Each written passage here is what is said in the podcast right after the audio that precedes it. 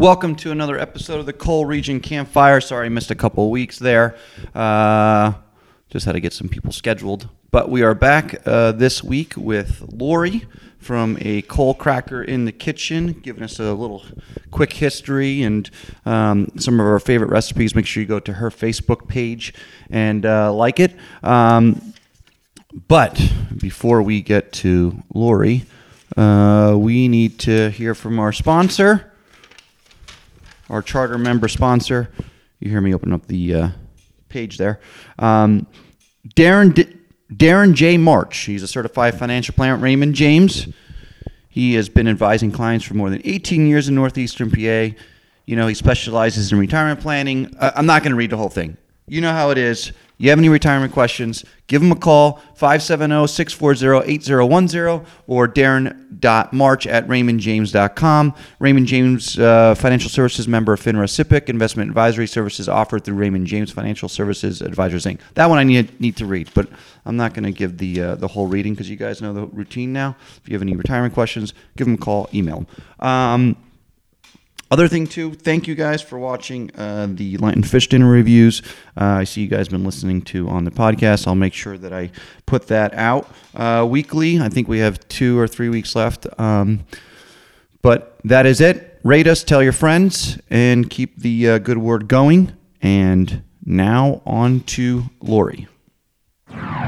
So Lori, I, I, see, you know, I came across uh, when I was digging up some stuff on Facebook, and I came across a, a coal cracker in the kitchen, and I automatically knew that I had to see if I could get you on. Um, so, kind of just take us through how you started it. Um, I mean, you have a you have a huge following online, and uh, I always see the pictures of the of the meals and, and the different recipes you post. So that definitely uh, grabs people's attention. Right, right. Well, I actually started it, believe it or not, back in 2010. And I was in New Hampshire at the time. We had moved away from the coal region. I was born and raised in the coal region, Schuylkill County. Uh, lived there for 40 years, and my husband's job took us to New Hampshire. And I was having pangs of being homesick, but I didn't particularly uh, follow through on too much. I had other things going on. I was doing the uh, a farmers market, a local farmers market. I was the manager, and I had lots of other things happening. So I kind of dabbled a little bit in posting some recipes, but I more or less focused on my other page, which was actually a tribute to anthracite miners, which was a history of the coal region, focusing more in Schuylkill County. A lot of pictures, a lot of the ethnic connections, a lot of uh, pictures of collieries, things like that. Mm-hmm. And about four years ago, um, I was ill, and I actually wound up with a below the knee amputation. Oh. It kind of changed everything in my life, and I really, really got homesick. I didn't have my friends there for support, and I just found that I was not happy in New Hampshire, and I wanted to come home. So, kind of because I was pining away for home, I started to put more time into the anthracite miners page, and then I started to put some recipes on it. So, the actual recipes were more on that page than on a coal cracker in the kitchen itself. Okay. So, the one day I thought, well, maybe I'll cross post to the other page and get a little more. Um, information, get a little more interest in it. And that was kind of the key. When I cross posted some recipes to the Pennsylvania Anthracite Miners page on Facebook, I started getting a lot more likes and follows. So at that point, I thought, well, gee, maybe I'll concentrate a little more on the recipe section. In the meantime, we decided we'd had enough in New Hampshire. We were coming home. And I left everything go for a little while. And once we got settled here, which was um, in July, August of last year, I started to focus more on the connection of being home. Mm-hmm. I felt home. I felt more interest in everything. I had more time. I put a lot of things off my plate that I've been doing in New Hampshire, and I started to focus on a coal cracker in the kitchen.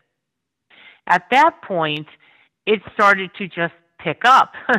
and it kind of amazed me because I thought, oh my gosh, I didn't know there were that many coal region folks and coal crackers who were feeling their roots and wanted to be home and really appreciated the recipes.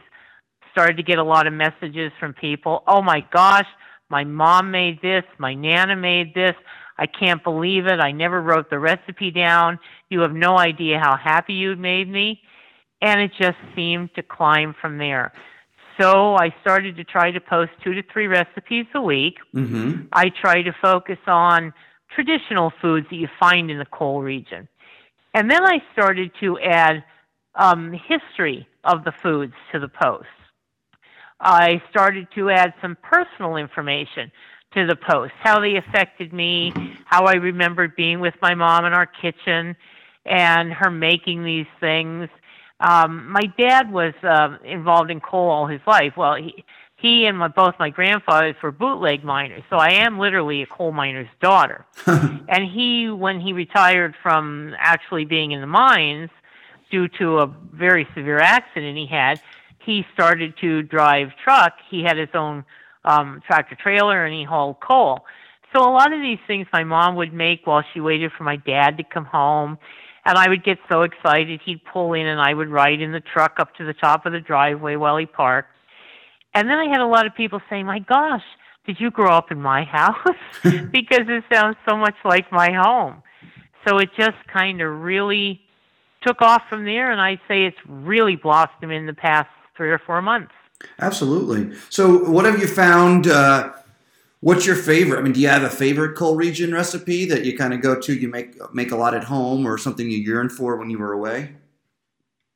Well, believe it or not, one of the most simple things that I always liked, and I've had it in my life forever, is the typical coal region barbecue. The ground beef, the ketchup, the mustard, the vinegar, or the sugar.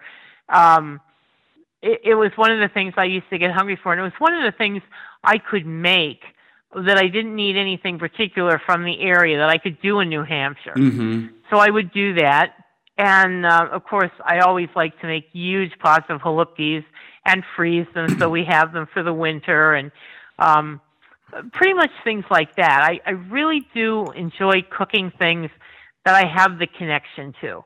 I like to try new recipes too, but I really like the old standby, the comfort foods.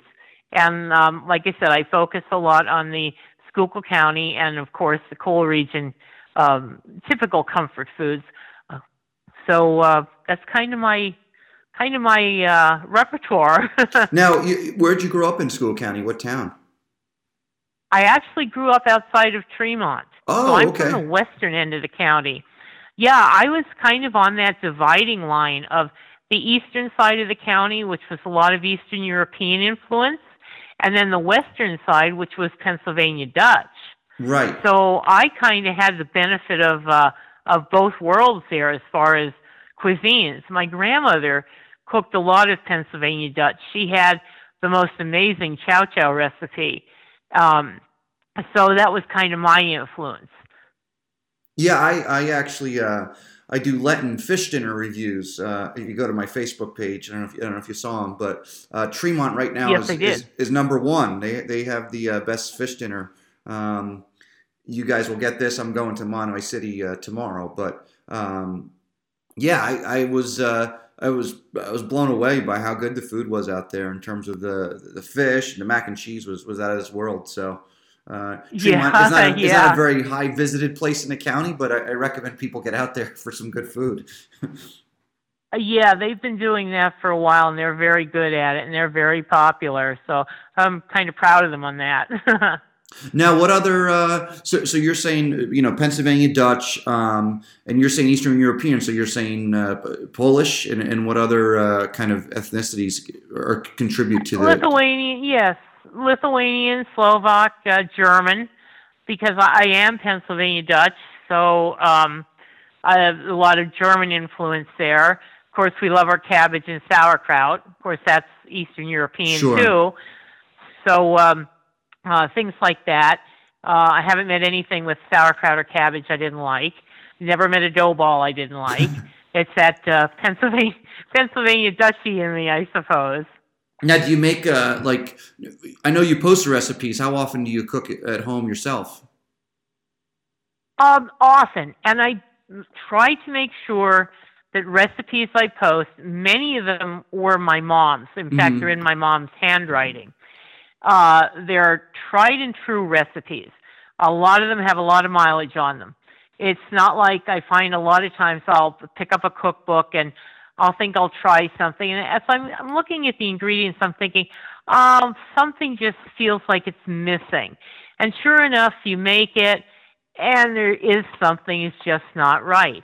Where these recipes are decades old and generations old and very true to what they are. So you're almost assured that it's going to come out the way it should if you follow the recipe properly. Mm-hmm. So those are the kind of things I like to concentrate on. Now, what was your favorite food? Like, do, do you remember a, a block party or a firehouse or a church or anything growing up that you know there was a meal that you you love getting, you know, a certain time of year or or, or every week or anything like that? Oh, absolutely. Uh, block parties, uh, all my favorite things at block parties, and a lot of times uh, local fire companies, uh, picnics and things like that, it was always the homemade pierogies. There just couldn't beat a good homemade pierogi. Uh, the church ladies make them, fire companies make them, and I remember the um, times you would go to a um, a block party and you would see a line and it would be for the blinis for the potato pancakes Oh, sure, yeah. and you would you would stand there and you would watch them frying and I thought to myself not too long ago, oh my gosh, I remember they used to have electric frying pans lined up all plugged in and I'm amazed that the place didn't burn down. Uh, but you know, just to keep up with the volume and bean soup. Always bean soup if it was made in a big black hanging kettle Oh, yeah. over Higgins, fire that's the best bean soup in the county. With some beer, with some Yuenglings. That was the best. Now I'm, I'm Italian, so you know when I eat pierogies, uh, my wife kind of looks at me like I'm like I'm a maniac. Uh, I, I put ketchup on them. Is that not? That's not. That's frowned upon. well, my husband does that, but my husband's a Yankee. Okay. He's from the Boston area. All right. Um, I do that with deep fried ones. I never do that with the ones that are boiled with um, brown butter and onions. Nope, that's a no-no for me. Okay. All right. However, ketchup, ketchup and mac and cheese, that's another story. you could you could put ketchup on mac and cheese, right? That's fine, right? Oh, absolutely, absolutely. See, in the Dutchy world, our holy trinity is salt, pepper, and ketchup. so, like, we go for ketchup on everything. and what about blinis? Could you put ketchup on that? I don't. I I love my applesauce and my sour cream, and of course, if they're really good and nice and crispy on the edges, nothing at all. No need to dress them up. Now, when you were up in the in the Boston area, did you, um, you know, I, I lived other places too, and I never really saw like firehouses, for example. Maybe I just missed them, but like, was there firehouses out there that had dinners, like in churches, kind of like we do here, or, or they just do it a little differently? The most of the fire companies, if they're volunteer, do not do the things to the extent that we have to do locally. Mhm. And one of the reasons for that is because they're funded differently. Sure. The taxes pay for the equipment. They don't do things like that. They'll have something maybe around the holidays, a party for the local kids or something like that, but it's definitely not like it is here in the coal region. Churches have some dinners, but they're usually ham and bean or something like that, and they're rare. You don't get the Lenten fish fries. For years, I didn't couldn't get a good Lenten fish fry anywhere up Wow. there. Um, so it, it's definitely a different thing, and and I felt like a fish out of water. I just didn't belong there. It just wasn't home, and it was just so different, and the weather was harsh, and I just had this drive. I just needed that Pennsylvania connection, and the websites helped me do that. And now that I'm back, I'm kind of like, yes, you know, I fulfilled fulfilled my dream. What about uh, tea berry? Have you ever come across the flavor tea berry outside the coal region? never, never. There, well, I shouldn't say never. Very, very rarely someone will have heard of the gum, but ice cream. Oh my gosh. and it was the same with some of the things like um, I went to a restaurant one time and I asked for dippy eggs, and they looked at me like I had three heads. and it was like, yeah, whoops, sorry about that. so it was just a force of habit. You would do things or things that you were used to. There was, however, uh, a lot of carryover from some Pennsylvania Dutch things that had moved north. There were some people who were familiar with shoofly pie. Okay. Many people, of course, there are familiar with whoopie pies. Maine tries to claim that they are the inventor of whoopie pies. Is that not true? Um, whoopie pies were invented in Pennsylvania Dutch? Uh, to my knowledge, at least to my belief, okay. and that's my story, and I'm sticking to it. Uh, there, they kind of knew about pork and sauerkraut, although it wasn't a big thing like it is here. You could get uh, pork and sauerkraut. You would see it together in the grocery stores sometimes around the beginning of the year. But other than that, it was pretty much, uh, yeah, you do your thing there and we do our thing here. And that was for, for the rollover. So there was a lot of foods I missed. Um, I was not close to the city, unfortunately, where I probably could have found good kielbasa and things like that in Worcester, Mass, in Boston we were up in New Hampshire. We were kind of in no man's land. Sure. so it was very difficult. it was very difficult to find the comfort foods from here or even make them, right. even come up with the ingredients. Yeah. Now with uh, Easter coming up, what uh, what meals are you looking forward to, to making? Um, well, first of all, I always make my mom's recipe Easter eggs. And she would get fresh coconuts every year um, my poor dad would grate them, wind up with the scraped knuckles. And my mom made a peanut butter egg with coconut in it. And then she would dip them not in coating chocolate, the typical wafers that you get today, but she would use um, a good chocolate that you broke up, like a baking chocolate, uh-huh. with a little bit of paraffin wax in it. Oh. And she would stick a toothpick in and dip them, and then she would fill the little hole every year with a little bit of chocolate and she would have these all lined up and every time I close my eyes and think of Easter, I think of all these Easter eggs lined up on cookie sheets on the table. Uh, the other thing I always make, I always have ham. I'm a great ham lover. Uh, and here we can get great ham. I couldn't get it in New Hampshire. Hmm. It was the commercial, mass produced stuff. It wasn't nicely smoked. It was terribly salted and full of water and just unpleasant. So I had skipped that for a long time. Um, I always make either potato filling or Pennsylvania Dutch bread filling. Those are my standbys. Other things I kind of wing it, not sure till kind of the last minute. Uh, depends on what my husband's hungry for. He kind of guides that a little bit. So uh, I'm definitely uh, definitely the ham person. Now I tend to go to more toward the Pennsylvania Dutch dinner. I don't usually do the kielbasa. Um, I don't do things like that. I, I kind of stick to Pennsylvania Dutch for us. Yeah, the the Easter eggs, the chocolate ones, my mom will get me. I like the coconut and I like the buttercream. And what happens is I'll eat like 30 of them on Easter and then feel sick for about a week and then I put the there rest you go. I put them in the freezer, and then I'm eating them in like uh, October. I, I, still will grab one because uh, they freeze really well, yes. and they're good frozen. So they do, they do. Yes.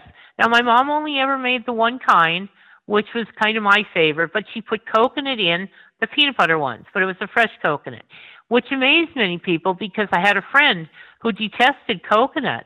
Hmm. Yet when I gave her these eggs, she thought they were the best thing she ever had until I told her, and she was kind of like, "Oh my goodness!" But uh, it just added something, and it still was just her tradition. So I try to do that every year. Although sometimes I do use the coating wafers instead of the other chocolate, um, just because it's a little easier, and I'm okay for easy every once in a while. Sure. Well, thank you so much, Lori. This has definitely been uh, educational, and uh, people could find you a coal cracker in the kitchen on Facebook, right? Is that is that the proper uh, title there, so they could search for you? Yes. All if right. they're on Facebook at a coal cracker in the kitchen, and on the web at a coal cracker in the kitchen.com. And I just wanted to remind everyone that every recipe that posts to the Facebook page is also on the main website where it's very easy to print and search for the recipes rather than trying to scroll through all the posts on Facebook. Have you made have you turned this into a book yet? I have not. That is my plan. I'm actually working on a cookbook. My husband has been encouraging me for years to put a cookbook together. Yeah, I think and that I would sell well. Plans. Well, I've I've had a lot of people. I actually have been keeping a list through Facebook. Um, I have over 400 people right now who would like to be notified when the book is ready. Wow, good for you. My goal, my goal was for the end of the year. Um, I've been a little sidetracked, but we're still forging ahead with it. It may just be a little later than intended. It will include the recipes, many of the recipes that are on the Facebook page. It will also include some history. It will also include the personal information about the recipes because that's what everyone tells me they really, really enjoy that personal connection. Sure. Well, thanks so much, Lori. It was really a pleasure. All right. Thank you. Bye bye.